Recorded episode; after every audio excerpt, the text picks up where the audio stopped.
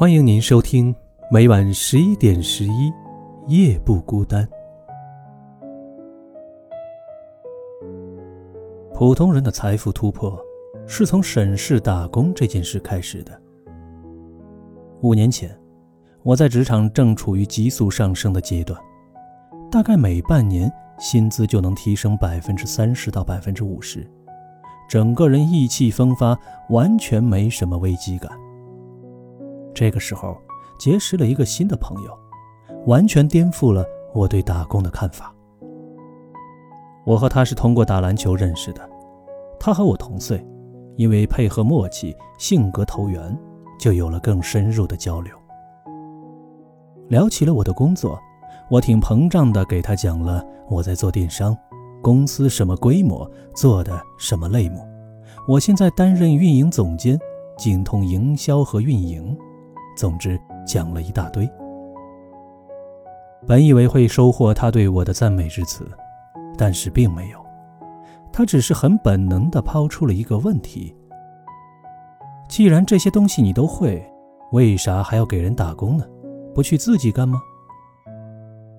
他的语气里并没有一点嘲讽或是表示怀疑的意思，而是十分的好奇。我一时间回答不上来。因为当时我是感觉打工挺好，而且预判是对方会夸赞我的能力，对于这个问题完全没有心理准备。后来我跟他处成了特别要好的朋友，他在西安有六套房，经营的公司一年的净利润有七百多万，已经算是事业小有成就了。当了解他的经历后，我才明白开始认识的时候，他为什么会那样来问我。他高中文凭，只给人打过五个月的工，之后都是自己当老板。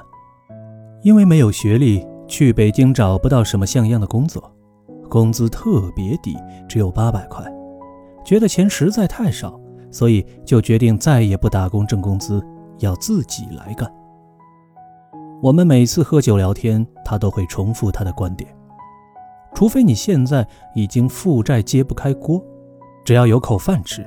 就不要去挣工资。我会给他讲，你这是幸存者偏差，你是因为创业成功了才会这样讲。他说，真不是。他才去北京的时候，喜欢跟老乡聚在一起，普遍来说不肯拿死工资的，经过近十年的折腾和坚持，都混得相当不错。这十多年，确实遍地是机会，自己干的那股压力。就逼着自己必须要钻研业务、学习经营和管理，大脑时刻都在思考，想着解决各种问题，咬牙坚持下去。即便一年不赚钱，你也坚持。第二年、第三年，终归你能赚到钱。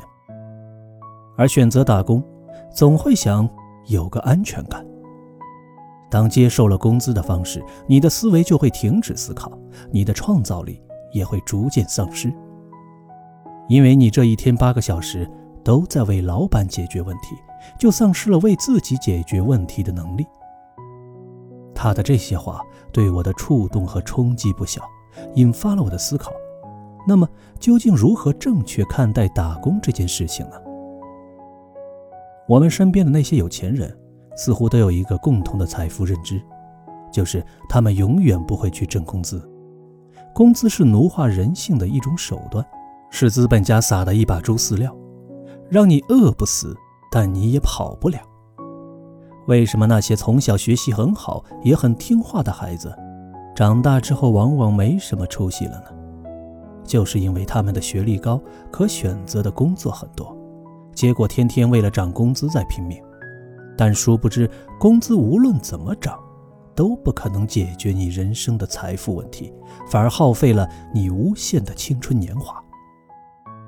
而那些学习成绩一般，也不是特别听话的孩子，进入社会之后反而更容易赚大钱，因为他们学历低，去打工赚工资基本没有太好的选择，只能被迫做老板，这反而练就了他们做生意的能力。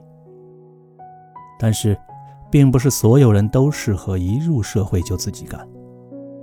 那么，对打工的认知就需要调整，即便要打工。